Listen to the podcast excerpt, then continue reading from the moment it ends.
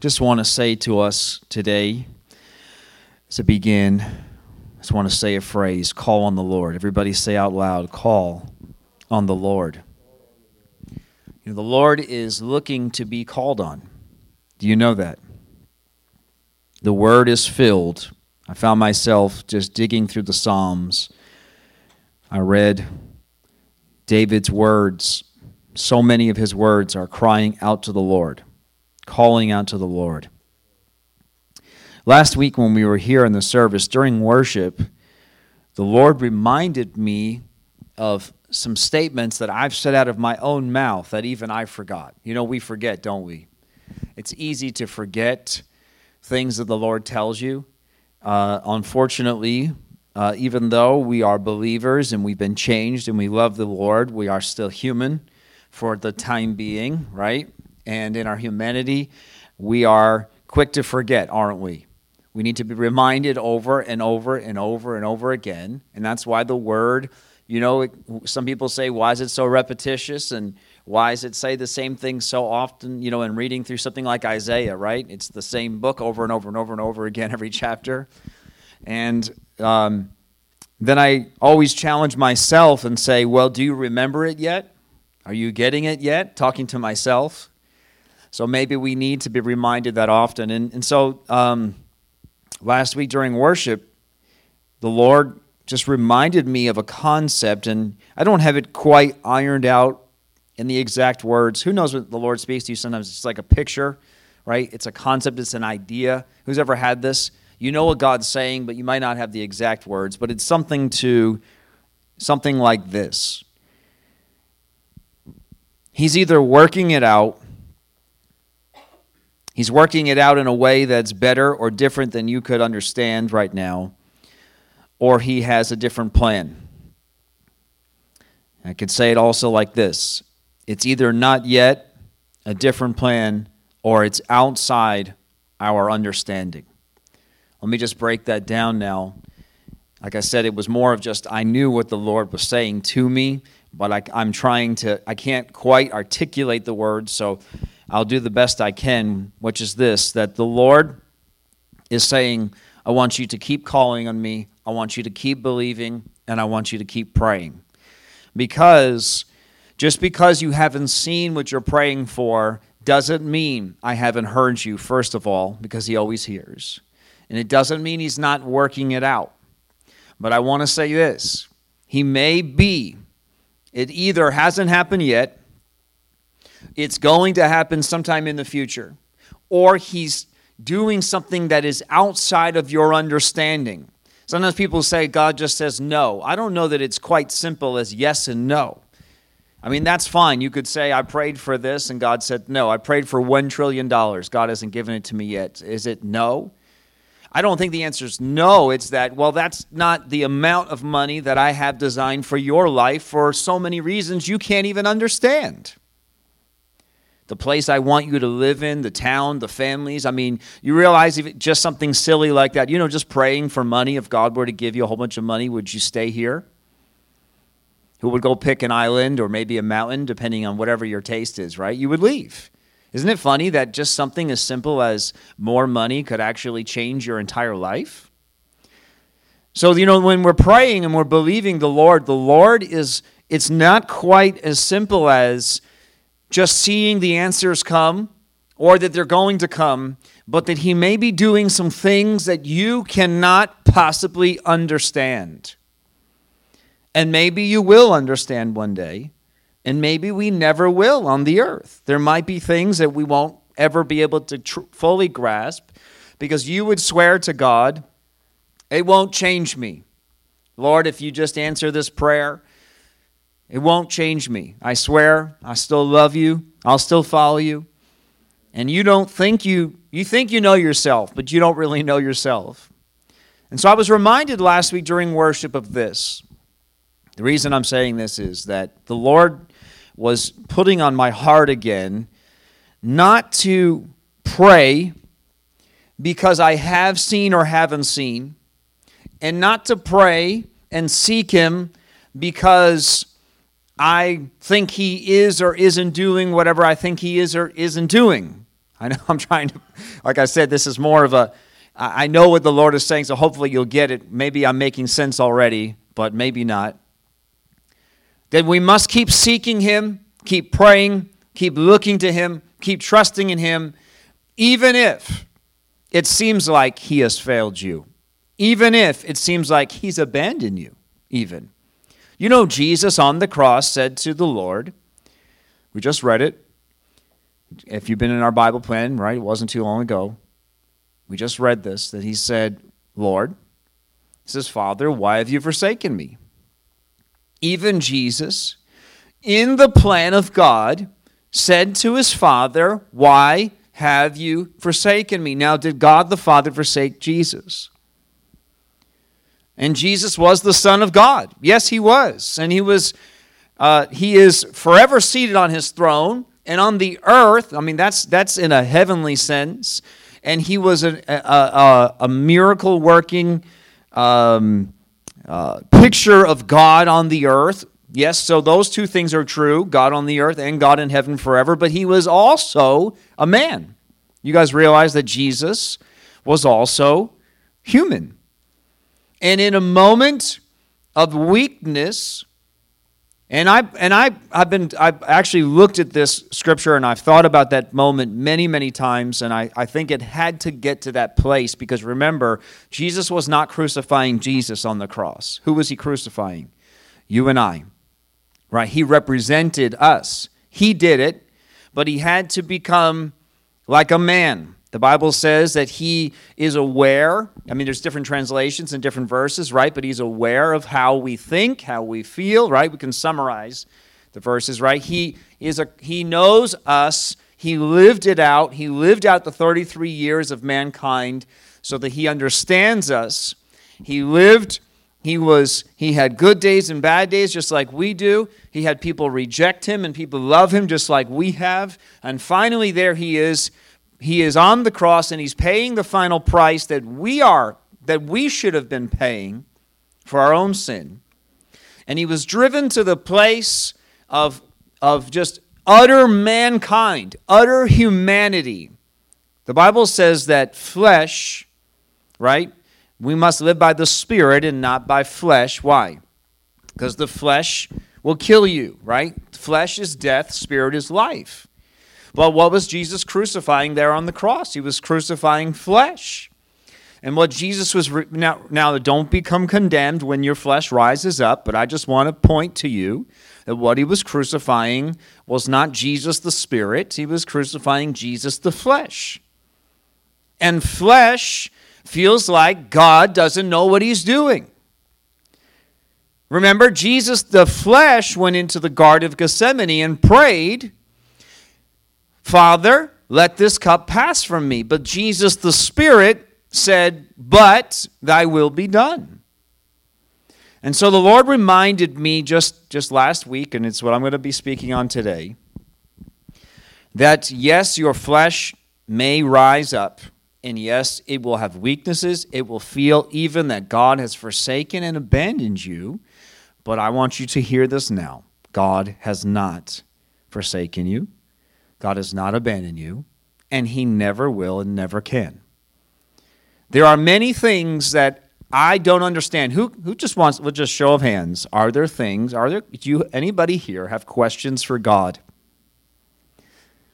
I feel like after this many years of my life, and I've got many more to live, hopefully, but there is a point where you're not a little boy anymore, and you've kind of ironed some things, maybe some things out in your life a little bit, and you become a man or a woman, right? We'll get to that place, and then there's the next stage, right? We have some of the next generation here, right? Where the grays come in and the and wisdom, like real wisdom, comes in, right? And I'll get there too. We'll get there. We're starting to get some of it. But you know, suddenly now, at at, at, at this place in my life, I feel like I have more questions for God now. You would feel like they'd be ironed out. I have more questions for God now than ever in my life.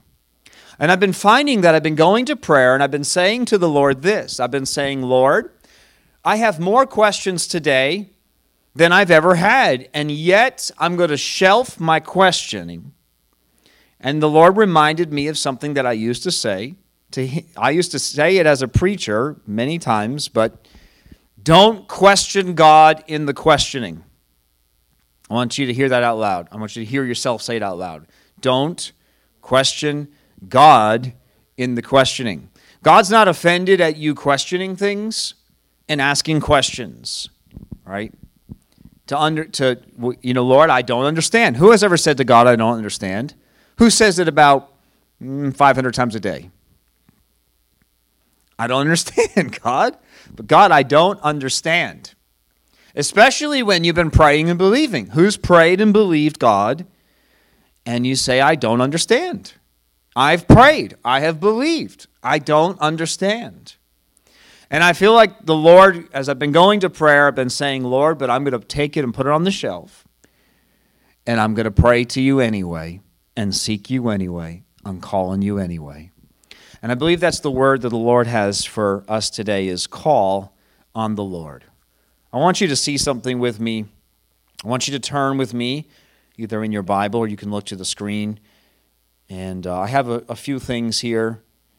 We'll just see what I get to and where I go with this. But I want to start with Psalm 73. I wrote a whole bunch of Psalms here because I found David's heart was a heart just like what I've been describing. Anybody just anybody with me from what I've been describing today, you can hear David in many of his psalms, right Dan? So many questions for God, and then he has to wrestle with them like we do, and then he comes to a conclusion, which was ultimately, we already know the end of the story. David always says, God, I don't know. I don't know, and I'm just going to just choose not to know and just love you and praise you anyway. And Psalm 73 is one of those Psalms, and he says, Truly, God is good to Israel, to those whose hearts are pure. He says, But as for me, I almost lost my footing. Who's almost lost their footing in God? Who has become, and, and we're going to see here, discouraged with God. You become discouraged with life, but as a believer, right? David's a believer. You know, we're not just discouraged with life, we uh, equate life to God. Who equates life to God as a believer? And you know, the world starts pointing and accusing, you know, all these different things. And then when things get horrible, then they end up pointing their finger at this imaginary God, right? They don't want anything to do with God, but all of a sudden he exists when bad things happen. Do you ever notice that? right? Who is God and what do we care? But suddenly, why would God allow this? So, anyway, as believers, we go through this same thing and we become maybe this place where we, our feet are slipping. And I was almost gone. This is David. He's not talking about becoming a sinner. This is an amazing psalm. He's not talking about that he was getting into sin.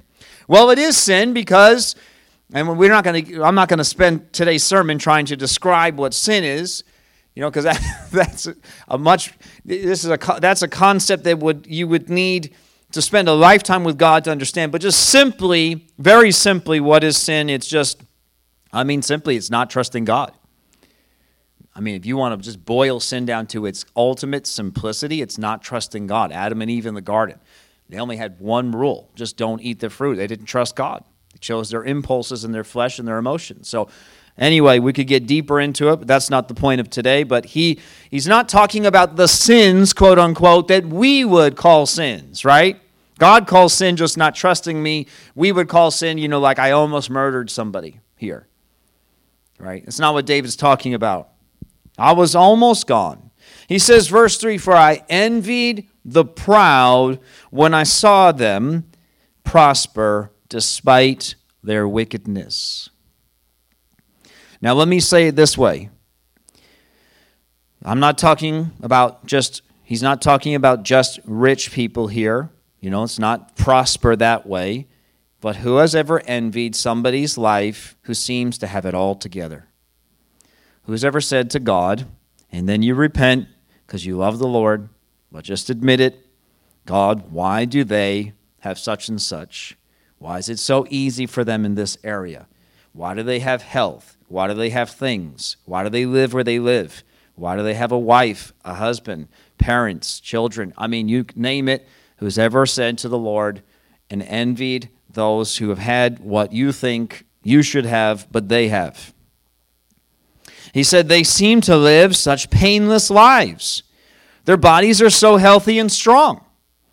Wow. The world just seems to have it together sometimes. And then we're going through whatever we're going through in our lives. David's going through something here. He says they don't have troubles like other people, they're not plagued with problems like everyone else. They wear pride like a jeweled necklace and clothe themselves with cruelty. Seems like the world, the worse they get, the richer they get. I'm not saying that Bezos over Amazon is evil. I'm not calling him evil, okay? But let me just say this that during COVID, his wealth doubled. Right? The world is going through the worst crisis in your lifetime, and his wealth doubled. Is it double or is it more than that? Is it more than that now? I know it doubled during COVID. Doubled. Talking 100 billion to 200 billion.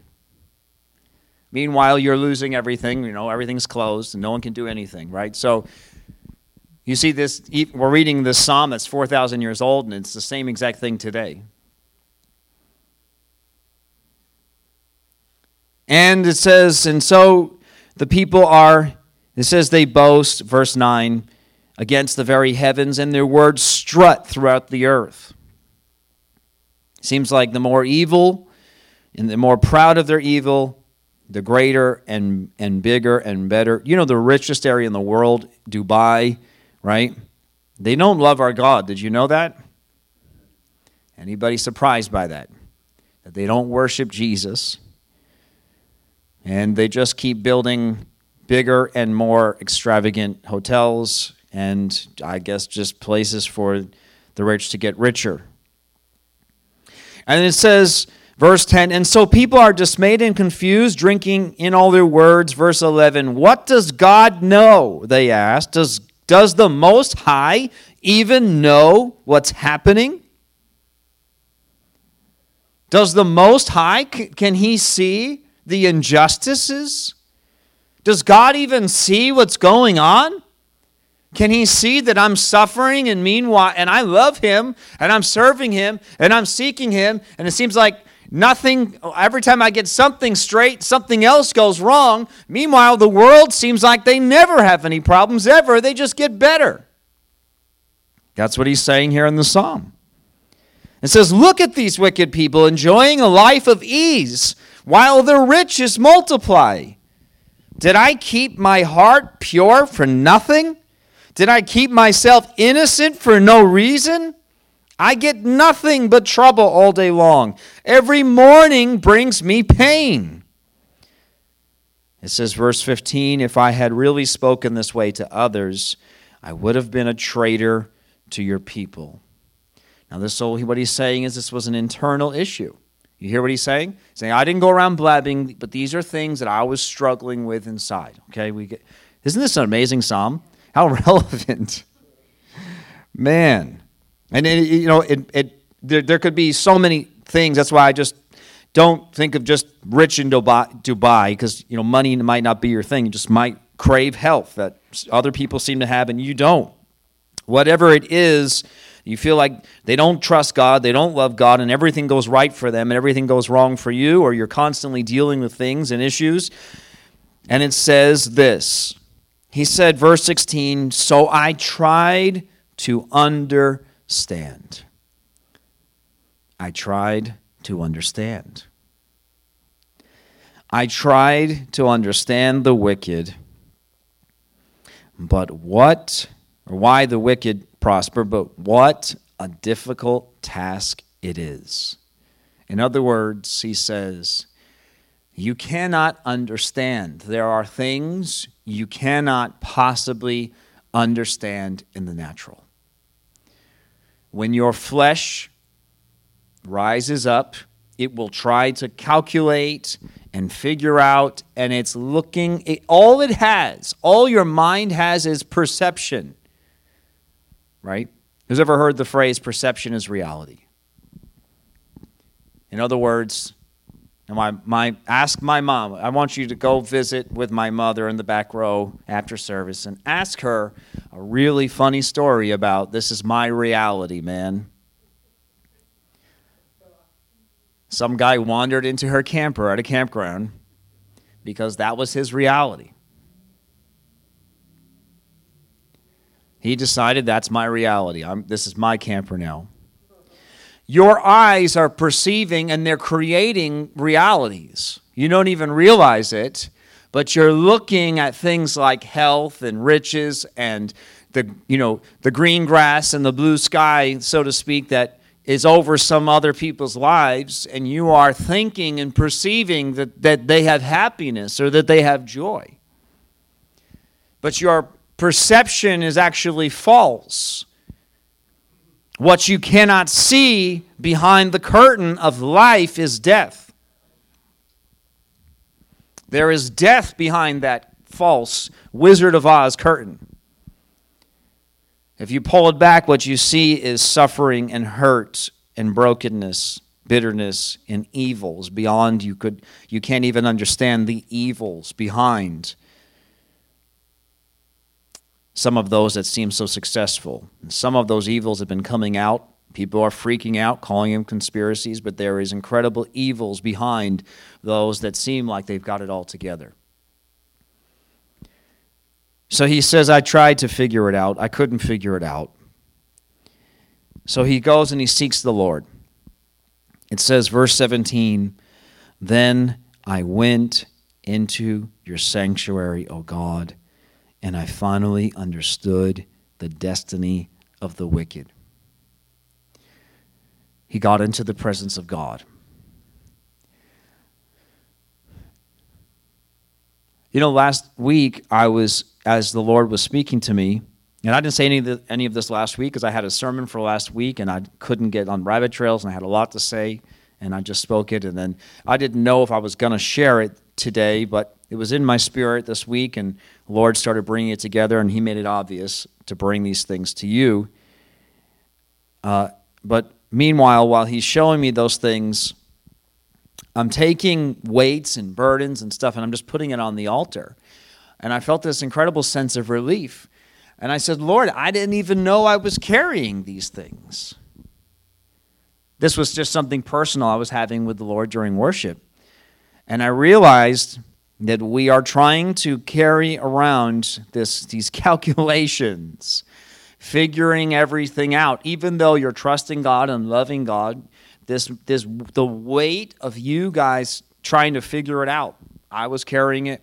We're all carrying it, trying to understand everything all the time. You may think that's not me and I don't care and I don't want to, but you are deep inside of you. I didn't even know I had it until the Lord revealed it. Then it became so clear, and I said, Lord, forgive me. And I just give it all to you, and I felt this incredible sense of relief. He says, I came into your presence. That's where I found relief. I got into your presence. I, I decided, Lord, I'm going to come into the house of God, and I'm just going to give it all to you. And then understanding came. Why? Because in his flesh, he was thinking flesh.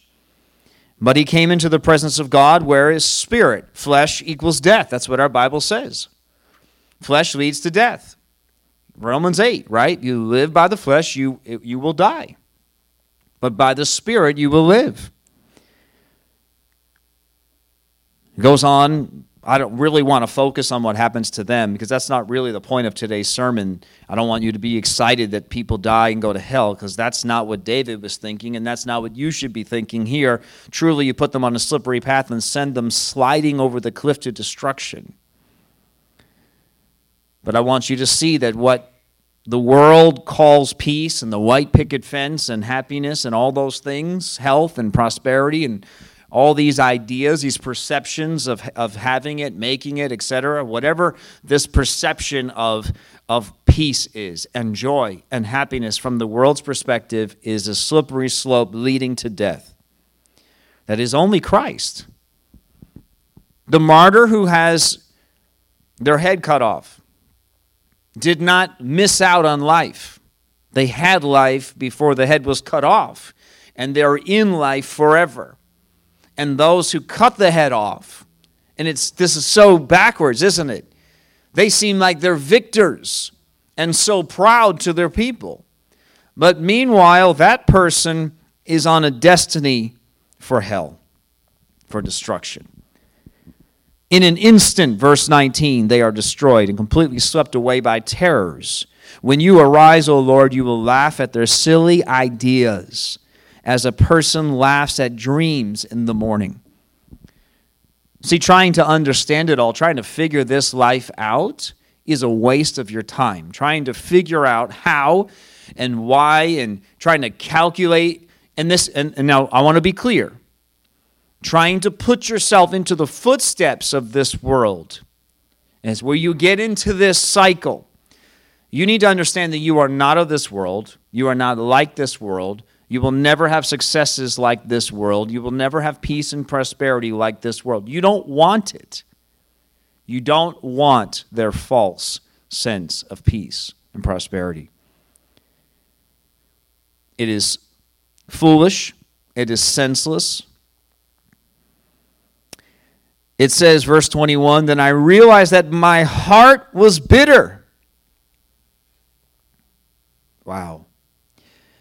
Bitterness is a very interesting thing if you study it out in the Bible. You know, it's interesting because I said last week that compassion, they think that compassion comes from the gut, right? Remember, we looked at that. You know, but that's also where bitterness lives, down in here. It's like in your stomach, bitterness. And it, it actually consumes you, it'll kill you. I remember learning in health class, uh, you know, they called it stress, right? But stress comes from so many things, right?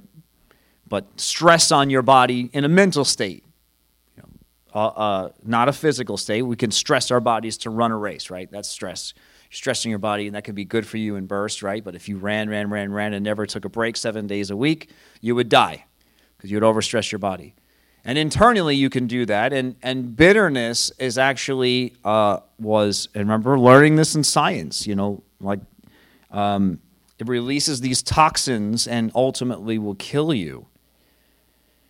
He says, I was so foolish and ignorant I must have seemed like a senseless animal to you. Yet I still belong to you. You hold my right hand. You guide me with your counsel, leading me to a glorious destiny.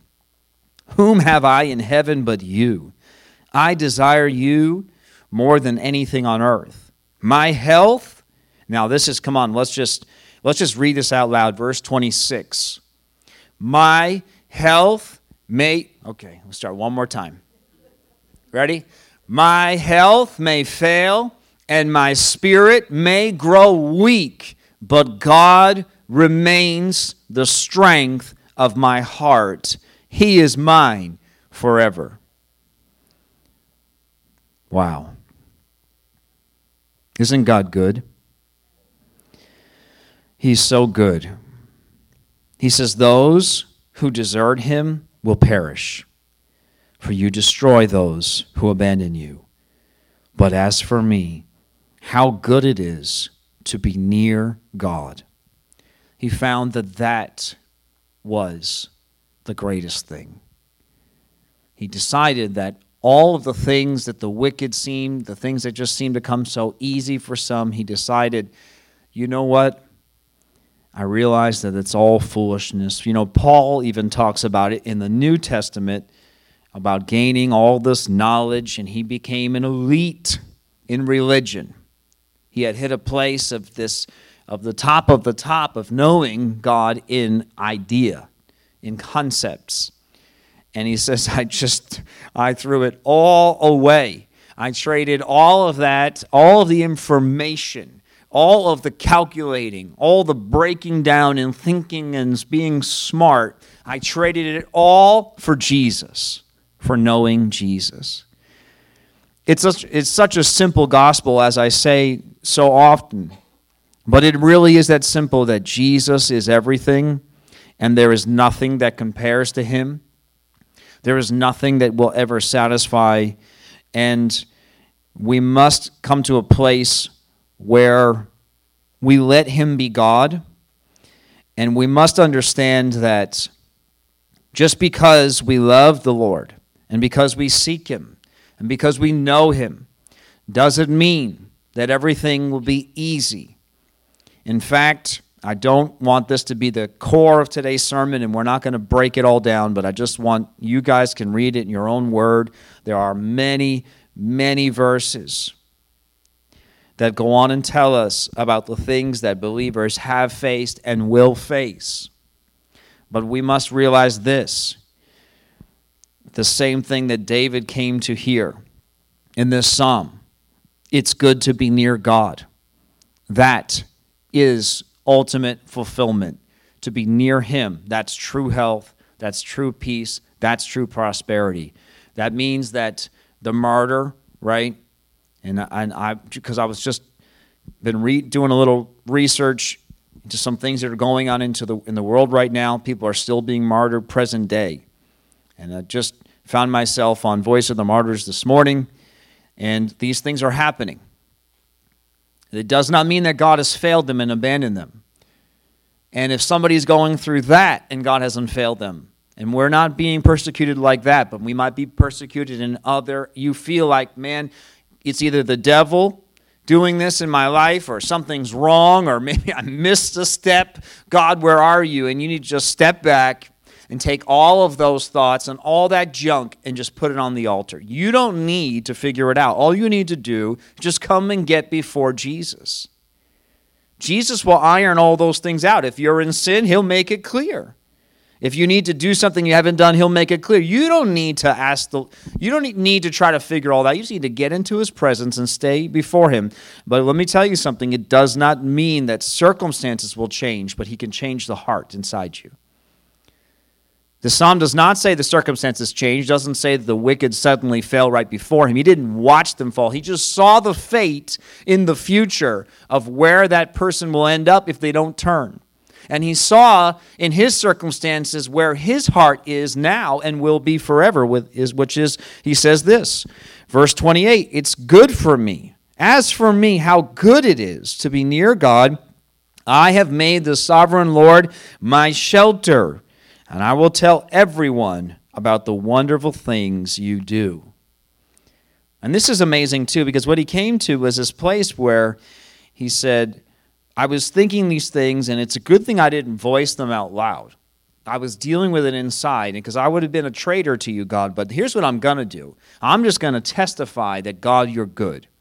You see that? You see that what's going on in his heart and what he's processing and what's he say? I'm going to say. I didn't say it. And the Lord's not judging me for it. I dealt with it. I went into his presence and I dealt with me. And, and I was thinking all these things. And the Lord says, uh, ultimately, shows him who he is. And then he says, I'm going to testify of you. You know, there's lots of reasons we stop calling on the Lord. One of the reasons we stop calling on the Lord is we might be just ignorant. As we can, I just want to just take this psalm for the next few minutes, and I just want to just explore some other thoughts here. There's reasons why people stop seeking God or don't seek God. They might just be ignorant of the Lord. They don't know that God is there to be sought out. You know, there are many that just don't know. T- the world and those who were raised in, and even those who went to children's church and, and, and vacation Bible schools, right? They, they become ignorant or hard and, and they run away. And it's not even just outright rebellion, it's really just ignorance not even trying to ignore God.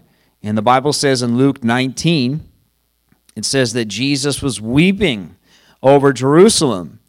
He said, If you had known, verse 42, if you had known that I was here, he says, especially in this your day, the things in the New King James Version, it says, For the days will come upon you when your enemies will build an embankment around you. And he's taught, prophesying that Jerusalem was going to be destroyed, and this happened in 70 AD. And it says, and uh, they will not leave one stone, verse 44, upon another, because you did not know the time of, of your visitation.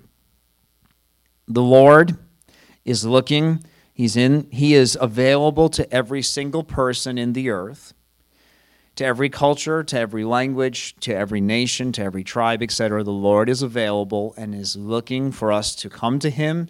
There are people that have gone into every part of the world at this point, into even into you know the deepest darkest jungles right we've heard testimonies of people that have gone into those places and the lord is offering and it's out of an ignorance that they don't turn.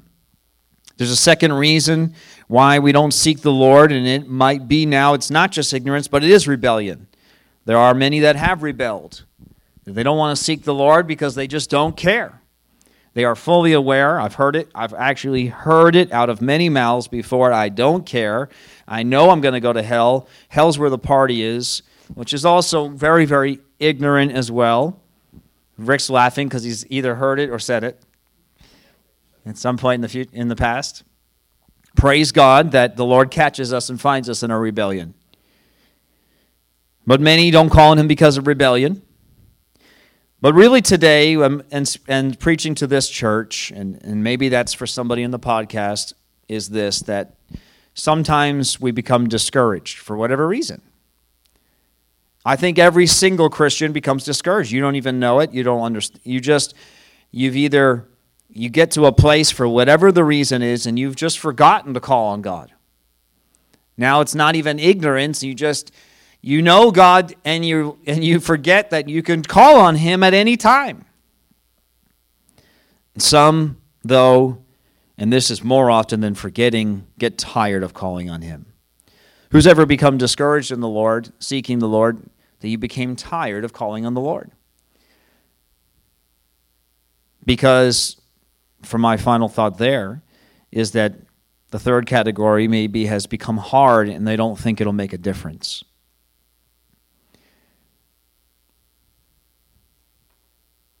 There's many reasons why we don't seek the Lord, but I want to tell you today the Lord is looking to be found. Isaiah 55 says, Seek the Lord while you can find him. Call on him while he is near.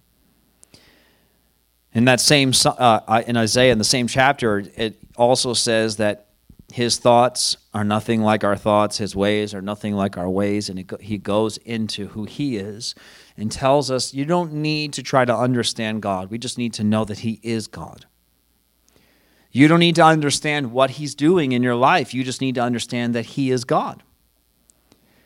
If you start, if you if you leave the Garden of Eden in the book of Genesis, and you read all the way through till Revelation, every time it talks about a particular character, or anytime a character comes up in every single book, you will find in every single book, in almost every single story, a time where the person did not understand what God was doing.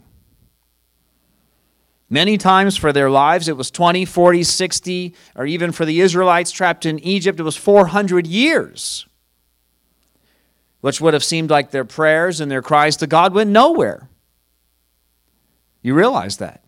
For 400 years, they cried out to God. And finally, it says that the Lord heard their cries.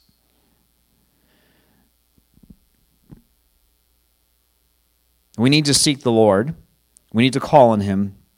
I found myself yesterday, and it just struck me because I read, I read it in our reading yesterday as a church, but then I realized it was really tying together to some thoughts that were in my heart. And I read this in Luke, I'm sorry, in um, Psalm 18 and in Psalm 22 and in 2 Samuel 22, which is Psalm 22 as well. And we could look at any of those, but for time, I'm going to pull it up in 2 Samuel chapter 22. 2 Samuel 22. It says in verse 7 In my distress, I cried out to the Lord. Yes, I cried to my God for help, and he heard me from his sanctuary. My cry reached his ears. I need you to hear something today. Our cries are heard by God. Every single tear is seen by God. The Bible says that He has your hairs numbered on your head.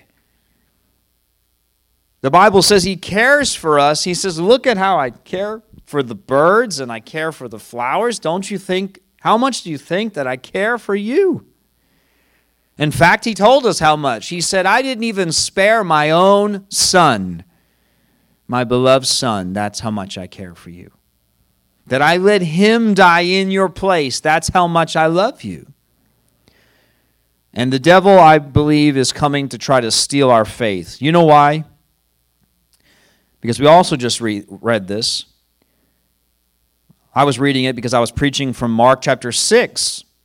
And that's where I was preaching from for talking about the 5,000 being fed by Jesus. In Mark chapter 6, it says that Jesus came and he was preaching. And it says, Mark 6, verse 2, they said, Where did he get all this wisdom? And How's he performing these miracles? And in verse 3, it says, They scoffed. He's just a carpenter, the son of Mary, the brother of James. He's, we know his brother. We know his, we know his mother. We know his trade. Joseph, Judas, Simon, his sisters live right here among us. And it says they were deeply offended and refused to believe in him. Now, this really struck me that we're all called to seek the Lord.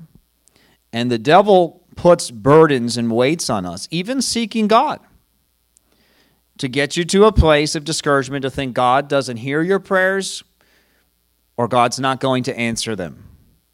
And what happens when it gets us to that place is a is same thing that David went through there. Psalm 73. He comes to calculate they began looking and thinking and calculating and trying to uh, think you understand God and figure out Jesus and think, well, maybe Jesus was just a prophet. Maybe, you know what? Maybe it's not happening because maybe there are three ways to heaven. Maybe it is Chrislam. Maybe it is Judaism and Islam and Christianity. Maybe there's many ways to God. Maybe that's done away with. Maybe God's a different God today. Maybe there's many ways to God. Maybe God is just a consciousness. And you know what happens? People create new religions and new religions, and, and that's the extreme of it. But before you create a new religion, starts this thing in your heart where you begin to doubt, you become disillusioned, you become start to calculate, you think you're you think you're following God, but you're trying to figure everything out. And what's happening is is the devil is actually sowing doubt into your heart. And I've seen this happen. I've seen it when it gets to this place. And you know what it says? They got to a place, it says they were deeply offended and refused to believe in him. And it says, Then Jesus told them, A prophet is honored everywhere except in his own hometown and among his relatives and his family. And it says, verse 5 Because of their unbelief, he couldn't do any miracles among them except to place his hands on a few sick people and heal them.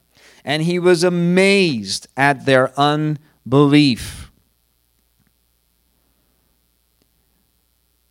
I believe the Lord sent me today. I didn't wasn't quite sure how the Lord was going to preach it, bring it all together. I had some thoughts. But I need you to know this God is always working. Philippians 1 6, right? I'm certain God, who began the good work within you, will continue his work until it is finally finished on the day. Listen, when is his work finished? Is the Lord finished? Are you dead yet? Is Jesus returned yet? Then he's not finished. It was finished on the cross, it's finished in spirit. Okay, you need to know it was finished. Satan was defeated, but every little detail hasn't been worked out yet, has it? We need to let God be God in our lives. Many times, God's not God. We don't realize it. We've become God. We need to know this that He began the good work within us and He is going to finish it. It says, on the day when Christ Jesus returns. Why then? Because then there's going to be an account the Bible says what? There's a great white throne of judgment. That's what David could see. David was looking, he was peering into a place where his life that seemed like it was filled with troubles, now suddenly, Jesus prophesied about this, didn't he? He said, When you look in heaven one day, you're going to be surprised because the least will be greatest, the greatest will be the least. That's even among those who make it into heaven, are going to be surprised that things are a little bit different than you thought they were. That those who thought they were serving God, those who thought they were doing all these Christian spiritual things, some of them are going to be surprised. And what is my point? The point is that we need to let God be God, that He loves us very much. The devil's trying to come and get us all twisted up inside, get us looking everywhere but Him.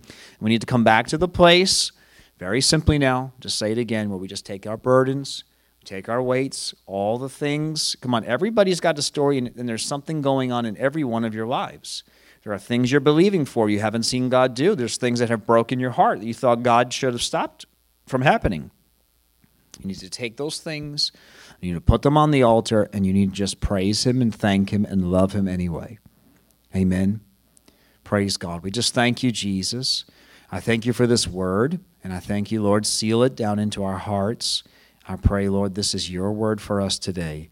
I thank you. You are there to be sought, and we call on you, Lord. You do hear us. You hear every single cry, and I thank you. There is an answer already, Lord, in the works. It might not come tomorrow, and it might not be what we expect, but I thank you, Lord. You will fulfill every single promise that you said you would do. And I thank you, Jesus, that you will wrap this earth up like a scroll all that we know, everything we can see and can't see, will be thrown away. And I thank you there is a new heaven and there is a new earth. And Lord, you said there is a place I go to prepare a place for you. Thank you, Jesus. That is our home, and that's what you are preparing for us. So we just give you glory and honor and praise in Jesus' name. Amen. Praise God.